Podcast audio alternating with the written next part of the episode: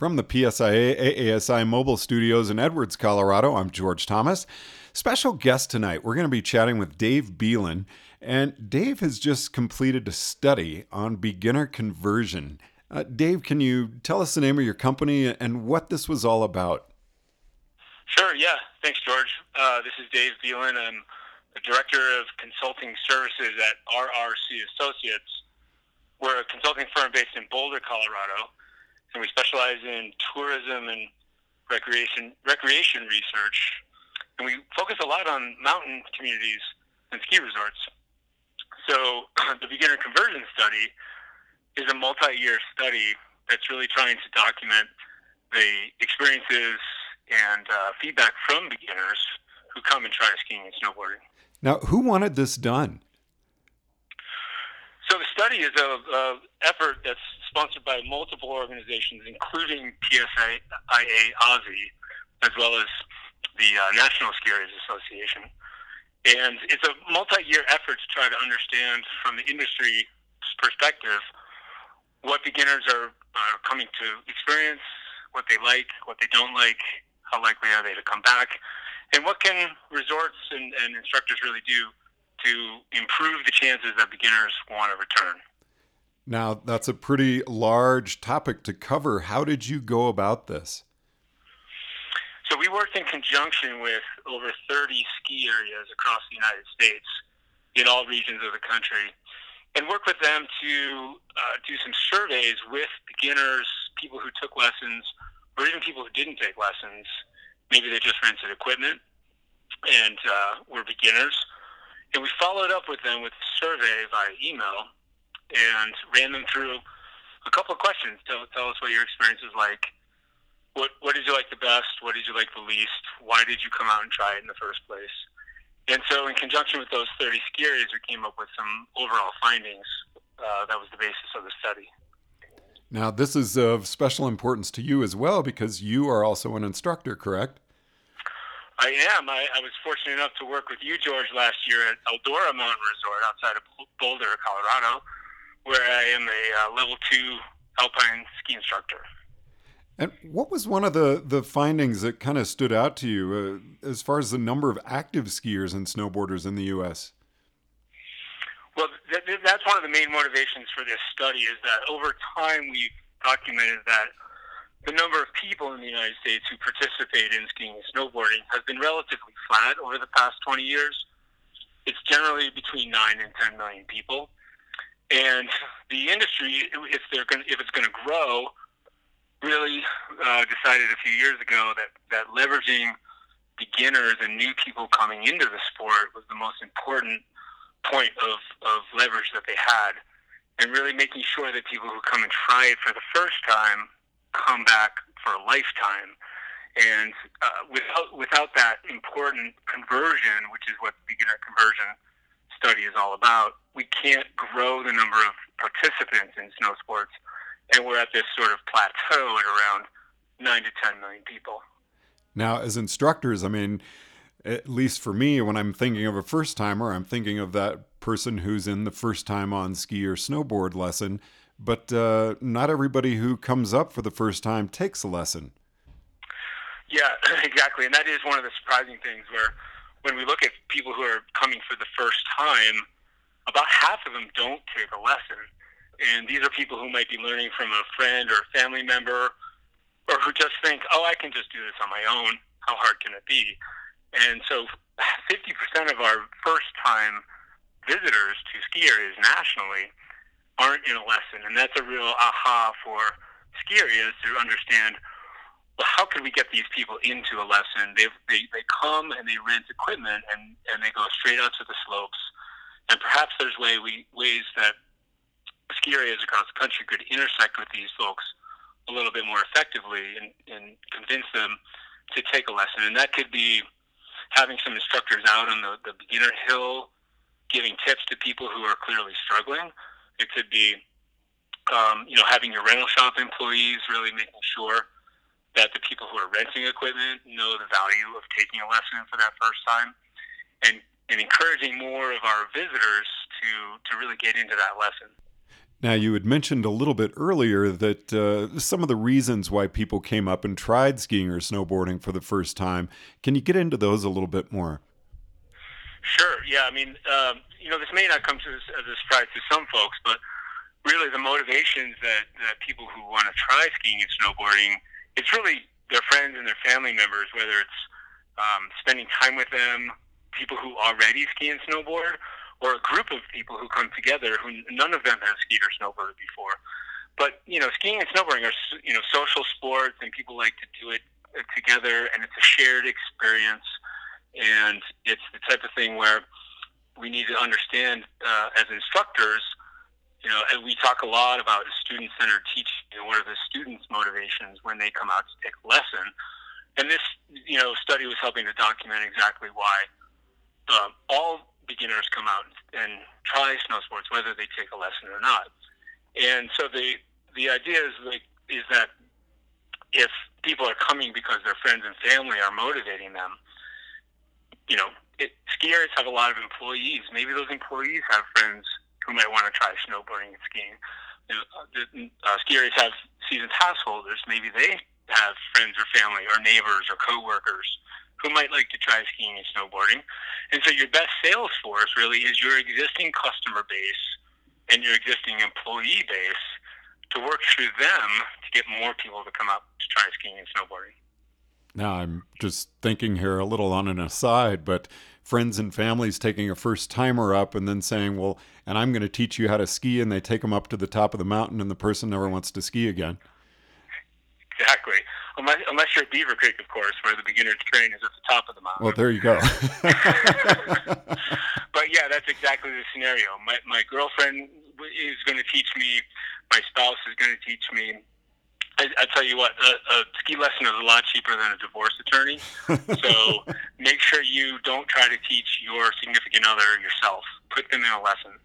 Now I'm looking at your graph here, and it, the numbers are really surprising to me on this. Uh, in 1617, 52, 51% of your respondents said that it, they came out because of uh, they wanted to join family or friends, and uh, it was only one percentage point different in 1516. But way down at 9% was marketing. Yes, um, you know, yeah, skiers can, you know, have special offers or deals, and of course, there's, you know, learn to ski and snowboard month in January where there is an emphasis on trying to get people to come try skiing and snowboarding. But at the end of the day, um, you know, it's hard for somebody who doesn't know very much about skiing or snowboarding themselves to just kind of wake up one morning and say, "Hey, I saw a, a coupon online. I think I'm going to try skiing." It, it, uh, it's a it's a complicated endeavor to go skiing and snowboarding, and, and really it helps to have a friend or family member or coworker or neighbor who, who already skis and snowboards to help them along. And we've all been in the experience where somebody asks us as instructors, they know we're an instructor, and you might see somebody in town and they ask you, "Hey, uh, my friend's coming into town. Where should they go? How should where should they get their equipment?" And and we're really the ambassadors to to the mountains, and and um, you know, so that personal touch of a friend or family member or somebody you know to help encourage you and show you the ropes when it comes to going out in the mountains is really critical. So, Dave, it seems to me like Learn to Ski and Snowboard Month has a real opportunity to bring in some numbers and really bring that up. Yeah, I mean, the way, I, way we look at that is that friends and family are, are very important in terms of helping newcomers along the way. But a, a, a, marketing effort and a promotional effort like Learn to Ski and Snowboard Month can really tip the scales and give somebody that extra push that they need to try skiing and snowboarding. Um, and, and by you know, advertising and getting more information out to people and encouraging them to come to the mountains. Now, it also looks like people who try it, their intent to continue is actually quite high. Um, but there are reasons why they, they don't allow that to happen.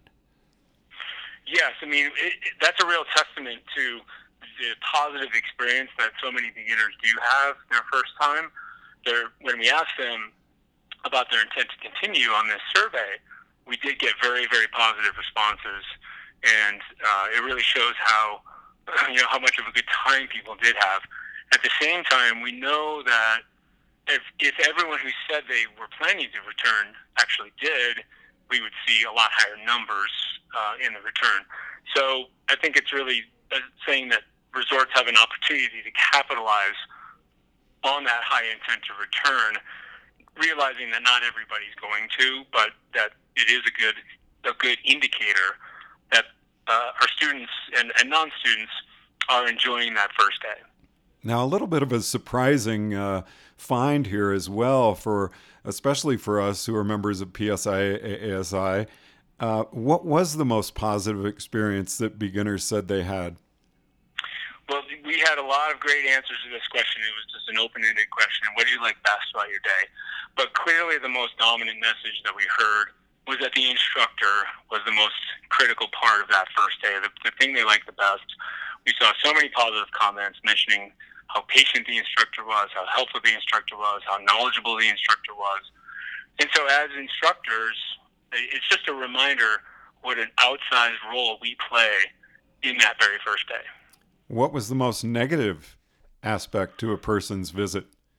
Well, people mentioned things like falling in the cold, but they the, the thing they most mentioned that they didn't like was actually also the instructor.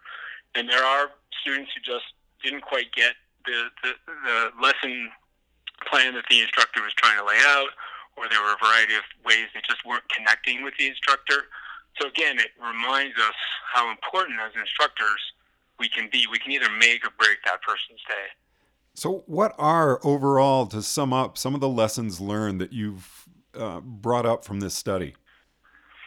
Well, I, it's a it's a great um, a great study. It has a wealth of knowledge, and it really provides not only instructors but also ski areas some great information about some ideas of how they can continue to grow skiing and snowboarding by making sure that the person who comes out and tries skiing and snowboarding wants to come back.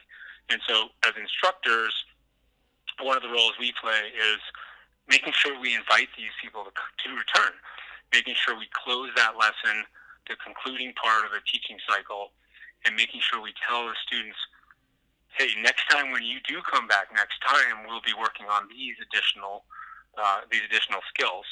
And from the resort's perspective, it really shows with that high intent to continue and the positive experience that people have on their first day that there is an opportunity to make sure that from the ski area standpoint that they keep in touch with that person, that they encourage them to come back, they send them some emails and maybe some offers to make sure that they understand what the next stepping stone is in their life cycle as a skier.